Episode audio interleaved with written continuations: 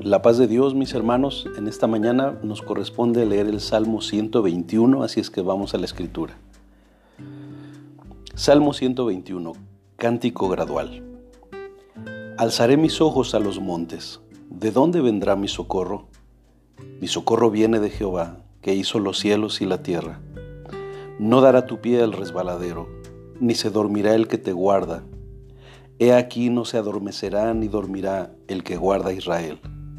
Jehová es tu guardador, Jehová es tu sombra a tu mano derecha.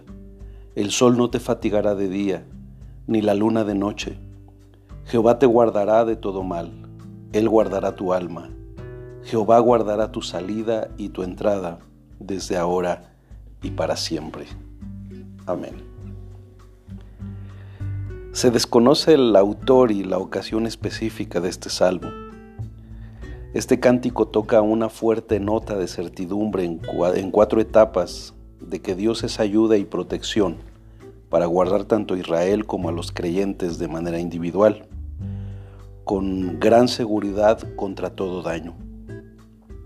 No perdemos de vista que este salmo también se cantaba en las peregrinaciones de los judíos de otras regiones hacia Jerusalén. Para su estudio lo dividiremos en las cuatro etapas. La primera, Dios ayudando. Los versículos 1 y 2, alzaré mis ojos a los montes, probable alusión a lo que veían los peregrinos al acercarse a Jerusalén.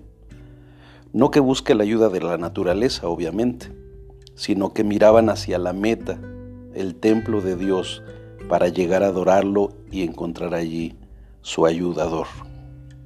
Segunda etapa, Dios guardador. Los versículos 3 y 4 reflejan confianza de aquel que los guarda. Tercera etapa, Dios protector. Los versículos 5 y 6 muestran protección en todo tiempo y a cada hora del día. Cuarta etapa, Dios, Dios preservador. Versículos 7 y 8. Aunque a primera vista pareciera tener un sentido temporal de protección, la expresión desde ahora y para siempre da el sentido de preservación que, ve más allá. Es decir, no solamente encuentran preservación en ese tiempo, sino miran hacia la vida eterna. Así es que este salmo también nos habla de el Dios ayudador, del Dios guardador, del Dios protector y del Dios preservador, no solo para Israel en su tiempo, sino también para nosotros, su iglesia en este tiempo y en la eternidad. ¿Y tú? ¿Qué tan seguro te sientes de la protección y el auxilio que Dios da? ¿Eres capaz de transmitirle esa actitud de seguridad a tu familia y a los que están alrededor de ti?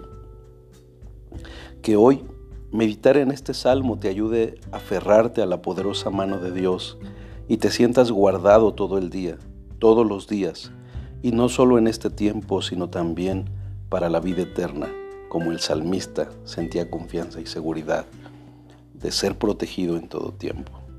Oremos.